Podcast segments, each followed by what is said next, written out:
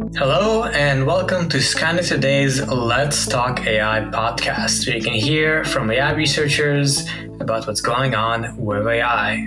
This is our latest Last Week in AI episode, in which you get summaries and discussion of some of last week's most interesting AI news. For regular listeners, uh, we'll note that there's a bit of a change of format this week. We won't have our usual summary segment until the end of the episode, but otherwise it'll be just about the same. So, uh, let us introduce ourselves. I am Andrei Kurenkov, a third year PhD student at the Stanford Vision and Learning Lab. I focus mostly on learning algorithms for robotics. And with me is my co host. I'm Dr. Sharon Zhou, a graduating fourth year PhD student in the machine learning group working with Andrew Ng. I do research on generative models and applying machine learning to medicine and climate. And uh, this week, Andre is pushing hard for the CORL deadline uh, in three weeks. Try, starting to, starting to, yeah. but uh, yeah, you know, We'll see. Always the last two weeks is when things get hectic, but also when kind of hopefully everything magically comes together and then somehow the paper emerges from the ether. We'll see. Yes, that is exactly what happens, uh, and and we'll talk a bit about how uh, the process might be a little bit not so great later in this episode. Exactly. But uh, before that, I was diving into our first story about AI research with uh, this one from uh, a couple of news sources covered how um, there was the Rebel AI group that raises record cash after machine learning schism. So this is all about this new company, Anthropic, led by Dario Amodei, a former head of AI safety at OpenAI, which has raised 124 million in its first funding round. So this is, uh, you know, basically a bunch of people from OpenAI, including uh, this uh, Daniela Amodei and uh, her their sibling Dario Amodei and a, a, bunch of other big names of people who worked on GPT-3, interpretability, uh, scaling laws, etc. Basically, various people from OpenAI starting this uh, new company that uh, appears to be maybe kind of a similar focus as OpenAI when it started. Uh, so it's you know very similar in terms of this kind of public benefit corporation that is researching kind of uh, how to make AI beneficial for everyone. Uh, yeah, so I know Sharon, you said uh, you've been kind of hearing things about this front for a while. So I wonder if you have any kind of thoughts on this one. Yeah, I'm really excited for Anthropic. Uh, they uh, have been kind of in stealth for a while, um, coming out of OpenAI, and uh, have you know raised and announced this huge round, which is super exciting. Um, and their goal is to uh, essentially help AI, you know, especially these large generative models that we're seeing, um, help put guardrails on them, make sure that we can safely use them, and actually just make them usable in general. Because as we know, GPT-3 can spew, you know, nonsense and sometimes um, pretty toxic nonsense that can hurt people or make people, you know, feel like this probably can't be used in this application uh, from an enterprise perspective or generally from a user perspective. So that's what Anthropic is kind of trying to get at is, you know, can we can we add, you know, steerability to these models? Can we try to understand these models a bit more? And can these models have a bit more interpretability? And can we make them robust so that they can actually be deployed out in the real world? Uh, and do we, and I think it's also, we need to be able to incorporate evaluation up front, you know, and not just, you know, at the very end and post processing or something like that. We need to also integrate it into training and, and into the whole um, pipeline, you know, uh, all of that data infrastructure in general. So I think that's that's what they're getting at, and that's really exciting. It'll take a decent amount of research as well as uh, generally uh, and also compute. So I imagine a decent amount of that money will go to compute, um, and of, of, course efforts on on working and, and creating kind of the new uh, GPT three uh, or the new GPT three that can be usable, steerable um, uh, by by the world. And so that's really exciting. I'm really excited for them. Um, yeah. yeah, yeah. I think uh, this seems to be a trend that probably won't go away of bigger and bigger models. And as you said, you know, obviously one of the limitations of machine learning in general right now is exactly these things. Like we have really good uh, kind of benchmark results, really good uh, functionality, except for reliability, interpretability, kind of making sure that there's no bias. All of these things are very much still active research problems, and especially for these giant models. So it seems like a very nice goal, and given the team and kind of background they bring, um, it, uh, it it seems like definitely something to look forward to. And I think it's connected to the fact that OpenAI is moving, um, leaning more into their partnership with Microsoft and going, you know, more the product route that folks on the more research and safety side, you know, want to still focus on those elements. And so they still want to carve out that space and they still think, you know, it's useful, of course, that it, that we're not ready yet to necessarily go directly to product with some of some of the models that are out right now. And so it makes sense that there is a little bit of this. And I think the article calls it a schism, but I, maybe it's not exactly. Maybe that's a little bit strong of a word.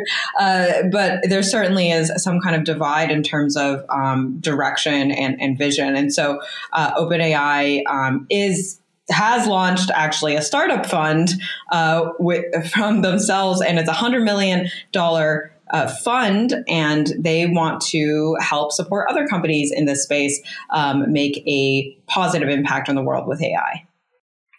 Yeah, exactly. Like this whole notion of schism seems a bit dramatic. Uh, doesn't seem like there's anything maybe negative so much as maybe just wanting to work on different things uh, between these different people. And um, yeah, it was interesting to see both of these announcements come uh, come out right next to each other of OpenAI having the startup fund and this uh, Anthropic coming out. Uh, it definitely seems like OpenAI is now more focused on commercializing and and uh, you know making use of AI and you know making advancements toward AGI and these uh, safety and uh, interpretability and these other kind of aspects that they've sort of had for a while but hasn't been necessarily what most people associate with OpenAI. And uh, I don't know. I, I also have seen, you know, on Reddit and uh, different discussion boards. I think there's uh, OpenAI is a little divisive. Some people have gone pretty cynical about it due to some of the PR they do, due to them changing from nonprofit to for profit.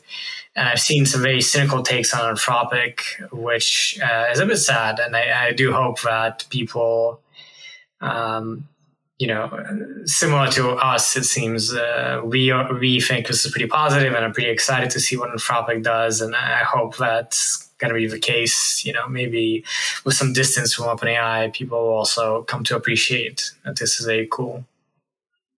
Yeah, the whole setup of companies is really interesting, especially now as, and I'm, I'm thinking about this as taking a step back. You know, with Signal taking off, it's a nonprofit, nonprofit, not a 501c uh, company, and it's really trying to, you know, replace WhatsApp and Facebook Messenger, et cetera, all those messaging apps that don't really preserve user privacy. Um, and taking this other approach of, hey, we're just going to go blatant nonprofit here. Um, and also just, you know, I, it makes me wonder about these AI companies where, you know, there is this for profit as, aspect and angle. And I wonder if at the end of the day, you know, what, what kind of situation, what kind of setup of a company might make the most sense. Uh, and it, it, might be something more like Signal, depending on how um, the public takes it. And it could, because I think people are becoming more and more cynical in, in general when it comes to technology, uh, to be honest, and, and, and what people are doing with that technology or companies are doing with that technology. Yeah, and uh, yeah, exactly. And, and, one question I've also seen raised is, you know, how will Anthropic make money uh, which is also a question that was there for OpenAI, and eventually it seemed like OpenAI decided to start making money by commercializing. And likewise, you know, raising 124 million, that's a lot of money. And right now, it just seems to be, uh, you know, corporation to do research, which is not a great way to make money, you know. Um, so it'll be interesting to see what happens if it'll be acquired, if they do go somehow a nonprofit round, and it'll be more about uh, charity. I don't know, but um, all I know is uh, it's a great team and they seem to have a good goal. And uh, at least for now, I am pretty excited to see where they go and, and what they do starting out. Yep, likewise.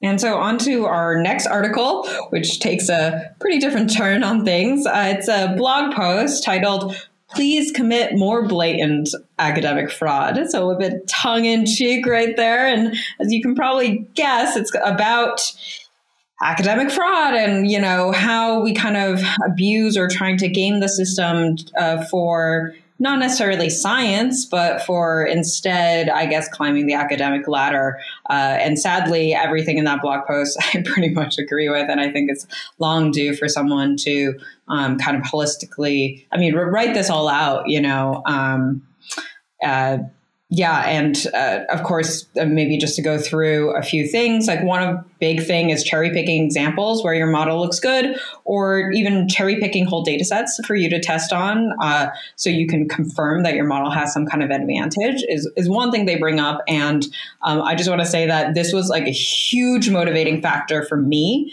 to do research on what what I had done research on because I was so upset at how much cherry picking there was. I was like, there couldn't, this cannot be true. Uh, so that, that definitely is a huge problem in our space that I can confirm. Uh, another one is making up new problem settings, new data sets, new objectives in order to claim victory on an empty playing field. I will say this like this is something like companies do as well. Uh, this one I don't think is necessarily as feels as fraudulent, but of course it, it it's kind of you know like oh well that's you find novelty in some some direction uh, then another point that i would agree with that is i guess a little bit more sketchy is proclaiming that your work is a quote promising first step in your introduction despite being fully aware that nobody will ever build on it. That is so sad. It's so sad to me but i could totally see like that is totally true. Uh, and I've yeah, I basically I feel like I've seen that and then tried to contact the authors, you know, either for code or for questions about their method, and they just are really, really um, kind of dicey and and, and uh, flaky about uh, getting back to me. Any that ring true for you, Andre? Yeah, yeah. I mean, uh, definitely these examples that he cites are very, you know something that we're all aware to some extent exists of you know not tuning your baselines very well kind of uh, not being overly careful in your evaluation submitting a paper kind of even if there are some issues with it just so it can be published. So yeah i mean some of the uh, things he highlights are definitely kind of uh, quite common Although I will say that uh, later on in this blog post, there are some things that I found uh, less agreeable. So uh, he says that um, because everybody is complicit in this subtle fraud, nobody is willing to acknowledge its existence. And the sad result is that as a community, we have developed a collective blind spot around a depressing reality that even at top conferences, the median published paper contains no truth or insight, which is pretty, pretty intense. I would say, first of all, people are willing to acknowledge these issues, that there are ways to game the system, that there are issues with reproducibility and with uh, evaluation. But I don't agree that you know the median paper so like you know at least half maybe more papers uh, published at top conferences are basically worthless. Uh, i do think that we should give some credit to researchers wanting to do something of value and not just publish you know whatever they can.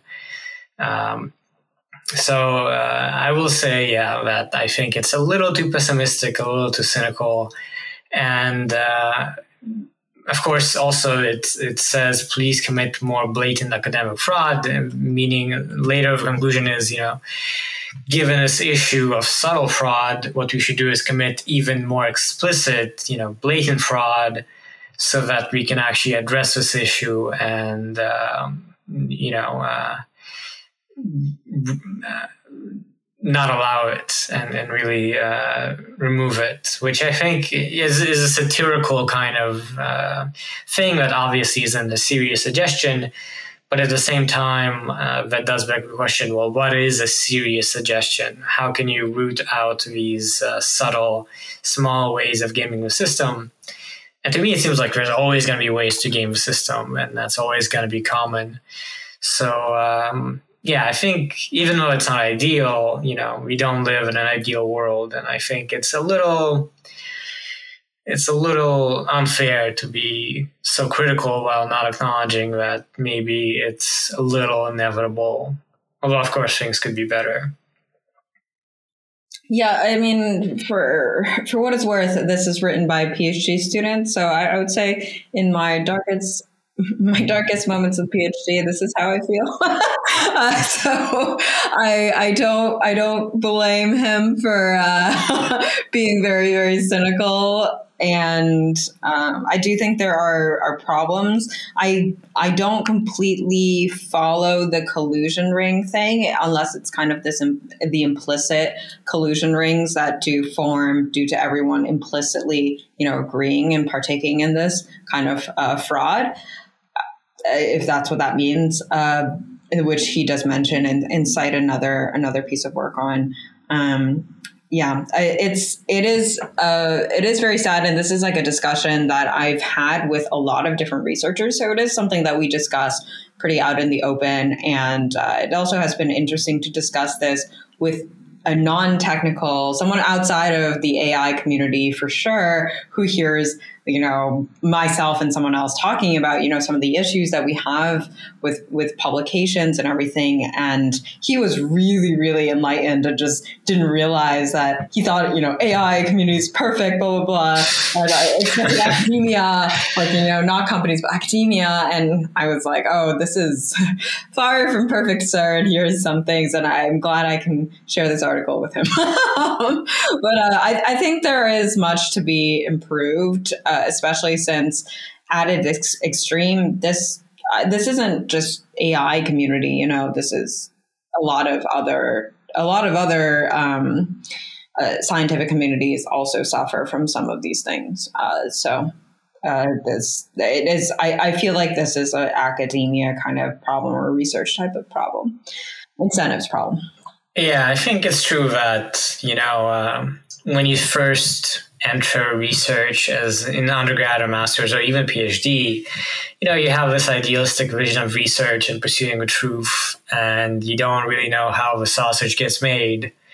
And when you're, you know, in there for a while, you start to understand that it's it's pretty messy, and and some aspects of it are, you know. Um, not very pretty. Uh, there's politics, you know. There's uh, reviewing is is a total mess. There's a lot of randomness as to what gets attention and what doesn't. There's a lot of things that could be improved, and so it is good that this blog post, you know, uh, with a very eye-catching title, brought attention once again to these issues because at some point you might get numb to it and you know just accept that this is the way things are.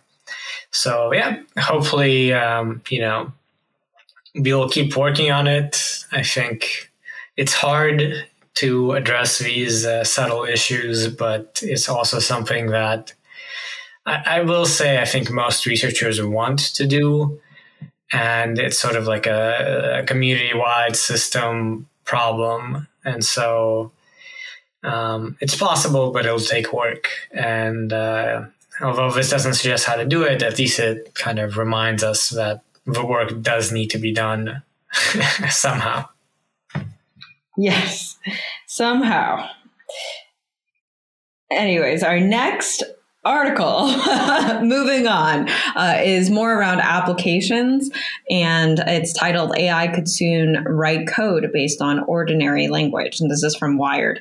All right, so again, looping back to OpenAI and Microsoft, uh, they just recently shared their plans to bring GPT-3, uh, the large language model, to not just output natural language, but to output code you know, based on your natural language description. So if you wanted to, you could just describe something that you want and GPT-3 could write the code for you.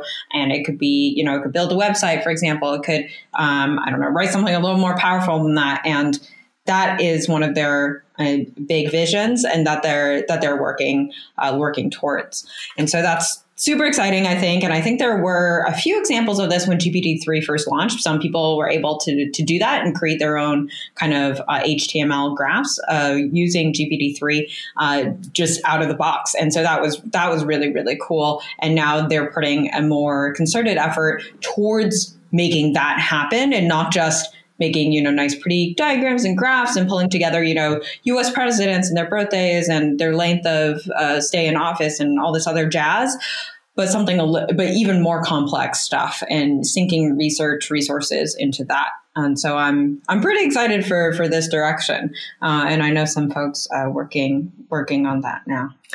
Yeah, there's been a good deal of research on this, basically taking English and converting it to programming.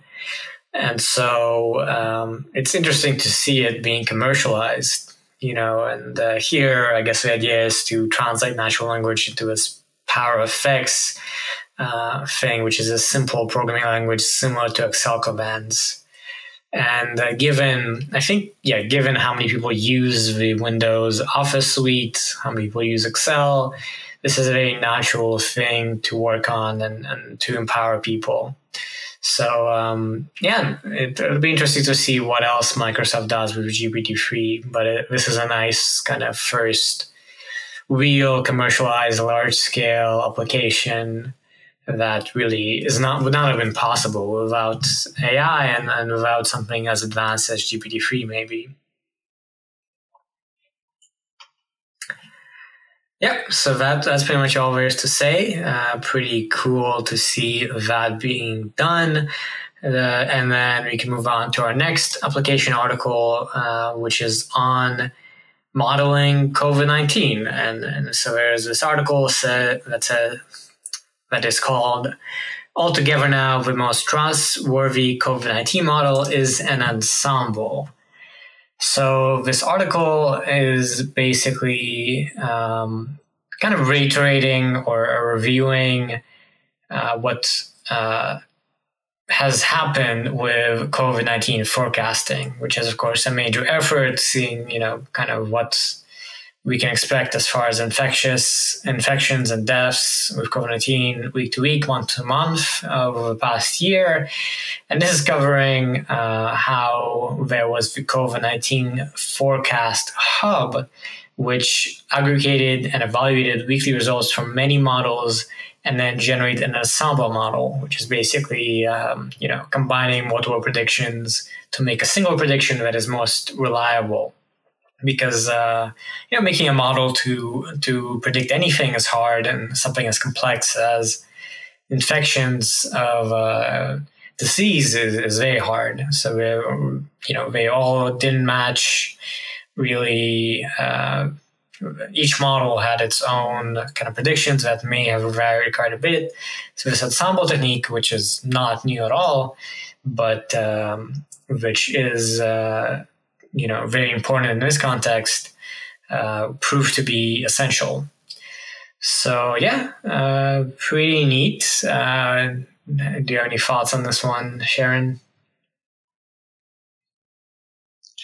Yeah, well, one thing that's not surprising is that an ensemble model does do better than than an individual model. So the ensemble basically puts together, you know, all different models, kind of averages their results and and makes it so that the if something wacky happens with one of them, doesn't matter, you know, the rest can take care of it type of thing. And so this is something that we kind of know. Uh, so it's not super surprising, but it is exciting to, to see, you know, people uh, aggregating um, these models and actually uh, and still working uh, towards um, COVID forecasting. I know that ultimately uh, a lot of these models, uh, especially using deep learning, were not necessarily used for actual diagnosis, um, but it is nice to kind of go full circle and, and have this evaluation and, uh, and, and publish results on this. Yeah, yeah, exactly. This this article is pretty nice, maybe for people not aware of this idea of ensembling, and also is a nice kind of um, overview of the effort in terms of probably just working to get all these people to collaborate and um, kind of combine their predictions is is more so what's impressive here. So um, yeah, not too surprising, but also um, pretty cool. And then uh, also looking at this article, apparently earlier this spring, a paper studying COVID forecasting appeared on the med Rxiv preprint server with an authors list running 256 names long. So you can see how much of a collaboration there really was. That is that is a lot of authors. I will say, even for uh, for you know machine learning AI, even for physics, everything. That's a lot of authors. But that is an ensemble of authors as well. exactly. It's, I'm looking at it, and uh, the title of the paper is "Evaluation of Individual and Ensemble Probabilistic Forecasts of COVID-19 Mortality in the U.S." And then the title, which is at the very top of the first page, it's just like the entire first page is names, just like the whole thing. And then in the list of affiliations, there's 69 different organizations. So, uh, yeah, I think in that sense, uh, even though maybe the results aren't surprising, that there is such a robust study is pretty cool. Right. All right, and on to our next article uh, that is more AI embedded in society. Uh, it's titled AI Can Write Disinformation Now and Dupe Human Readers. And this is an article from Wired. All right, so as you know, AI can write disinformation now. We've been talking about this for a while uh, in this podcast. Um, but there actually has been uh, some research done that looks at using GPT-3 to generate misinformation uh, for the past six months. And this is a group at Georgetown University. And so GPT-3, they've been getting GPT-3 to write stories around, you know, kind of having false narrative, um, different news articles that have been altered by GPT-3 to push some kind of bogus perspective, and also um, tweets kind of riffing on uh, particular points of disinformation. Um, and they the group says that they could uh, prove that that, that GPT-3 was especially effective for automatically generating these short messages on social media and uh, be able to um, be able to fool humans uh, when when reading uh, these these short little messages on on social media. Yeah, yeah, it's interesting to see an actual study on this because uh, it, it has been sort of hypothetical for a little while. I suppose maybe not too surprising uh, that you know AI can generate tweets uh, because you know how coherent do you really need to be to make uh, believable tweets. Um, but yeah, I think it's it's nice to see actual research on this front. Now, um, we should note that uh, you know this whole thing has been discussed on and off for a while, and uh, one thing that's often noted is that we really shouldn't freak out too much because you know these um, countries that use misinformation could pretty easily just hire a bunch of people to be pretty convincing as is, and so these AI models aren't necessarily something to worry too much about, at least uh, for now. When when they can't really write articles, they, they primarily are doing fairly simple work that may not need to be automated. But uh, on to another story that uh, may be something we should be worried about, I think. We have uh, this story from Business Insider titled "A Rogue, a rogue Killer Drone Hunted Down a Human Target Without Being Instructed to," a UN report says. And the summary here is that um, a lethal weaponized drone uh, called Kargu 2, which is a, a quadcopter, uh, supposedly autonomously attacked a human during a conflict between Libya, uh, Libyan government forces and a breakaway military faction. And so uh, this was um, a drone that was uh, directed to detonate on impact and apparently was operating in a highly effective autonomous mode without a human operator. And uh, yeah, this is pretty weird because uh, so far, really, although people have been concerned, there hasn't been any reported cases of robots uh, without human operation being used in the military. And, and, this may be the very first time that's happened. So, um, kind of uh, maybe something to be worried about more so in GPT-3. Uh, I don't know. What do you think, Sharon? Yeah, it's not great. uh, you know, AI warfare, drone stuff, it's coming, and it's maybe coming is the wrong word, and it's here. Uh, yeah, I mean, it's definitely something to worry about right now, um, to think about. And I think, you know, it's no longer something necessarily to prevent, but to manage. Uh, so, uh, as we see a lot of conflict around the world, it's going to be more and more important. Yeah, exactly. And and one thing to note is um, in these discussions, uh, so far there's really no regulation around this stuff uh, about kind of uh, autonomous weaponry, where there's no human control, no human decision making. And the reason people are concerned is that this might enable, you know, scaling up of warfare, might enable kind of more deniability in terms of uh, casualties that weren't intended. So there's a lot of things to be concerned about. And that this happened uh, was actually an autonomous robot that uh, exploded.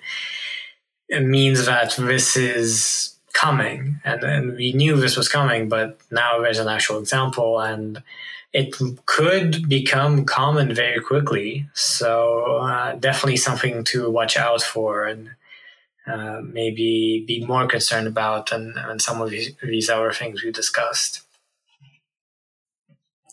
Right. And on to our last article, which is uh, a bit funny or cringy, rather. Uh, it's titled Terrible News Everyone AI is Learning How to Post Cringe.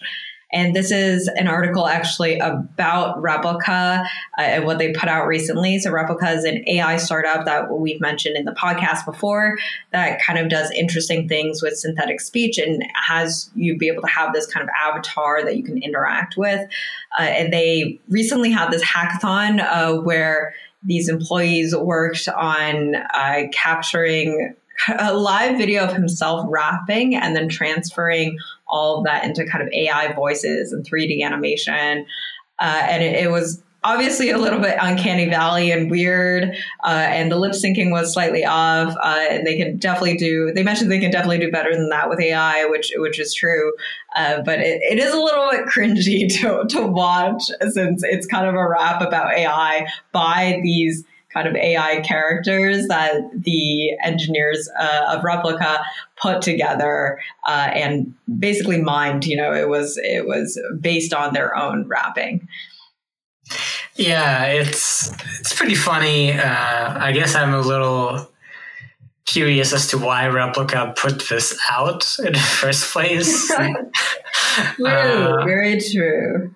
Yeah, maybe they intended a little bit of cringe-based marketing, uh, but know, it's it's all in good fun, I think. And in fact, um, there's uh, maybe when Replica emailed this to The Verge, uh, or maybe when they replied, um, they had this disclaimer. They actually wrote disclaimer that um, the video is deep in the heart of the Uncanny Valley, that it was done for fun and using a new feature that's under development. so yeah, I think they they pretty much intended for this to be a little distracting thing that might get them a bit of attention, and um, yeah, I don't know, it's fun, but obviously this wasn't necessarily the highest effort uh, attempt at doing something like this. Yes, it was very, very interesting. I would say I, I encourage you to go check out maybe part of it, not the whole thing.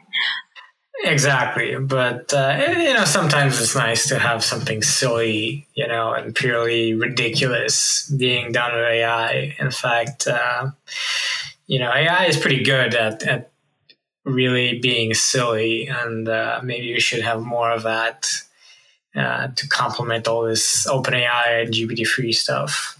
True, very, very true. And with that, that's it for us on this episode, but be sure to stick around for a few more minutes to get a quick summary of some other cool news stories from our very own newscaster, Daniel Bashir. First off, a few recent advancements in research. According to New Scientist, an AI system developed at Tel Aviv University has disproved five mathematical conjectures despite not having any information about the problems. As covered on Synced Review, DeepMind has presented something called neural algorithmic reasoning, a fusion of neural networks and algorithmic computation. The system can go from raw inputs to general outputs while internally emulating an algorithm. Also covered in Synced Review, a research team from the University of Montreal and the Max Planck Institute for Intelligent Systems, that includes Yoshua Bengio, has developed a new reinforcement learning agent whose knowledge and reward function can be reused across tasks. By using a modular architecture and adopting a meta learning approach, the agent can adapt to changes in distribution or new tasks. Next up, we'll look at the business and application side. On May 25th, according to Electrek, Tesla announced a transition of its autopilot and full self driving technology to solely using computer vision based on cameras without relying on its front facing radar. Second, as The Verge reports, Chinese autonomous vehicle startup Pony.ai has received a permit from the California DMV to test its driverless cars without human safety drivers in three cities. It becomes the eighth in California to receive a driverless testing permit, after three other Chinese companies and four US based companies. And finally, a few stories on the AI and society side. As VentureBeat reports, global analytics firm FICO and Corinium surveyed 100 C level analytic and data executives to understand how organizations are deploying AI and ensuring ethical use. Despite increasing demand for and use of AI tools, the survey found that 65% of companies can't explain how AI model decisions or predictions are made. FICO's State of Responsible AI report also shows that business leaders are putting little effort into ensuring that the AI systems they use are fair and safe for public use. And finally, as covered in the conversation, the company behind the Vibra Image AI system claims the system can determine how someone is feeling, their personality, and their future behavior from head vibrations, despite a lack of viable evidence for the system's effectiveness. And with that, thank you so much for listening to this week's episode of Skynet Today's Let's Talk AI podcast. You can find the articles we discussed here today and subscribe to our weekly newsletter with similar ones at skynettoday.com. Subscribe to us wherever you get your podcasts, and don't forget to leave us a rating and a review if you like the show.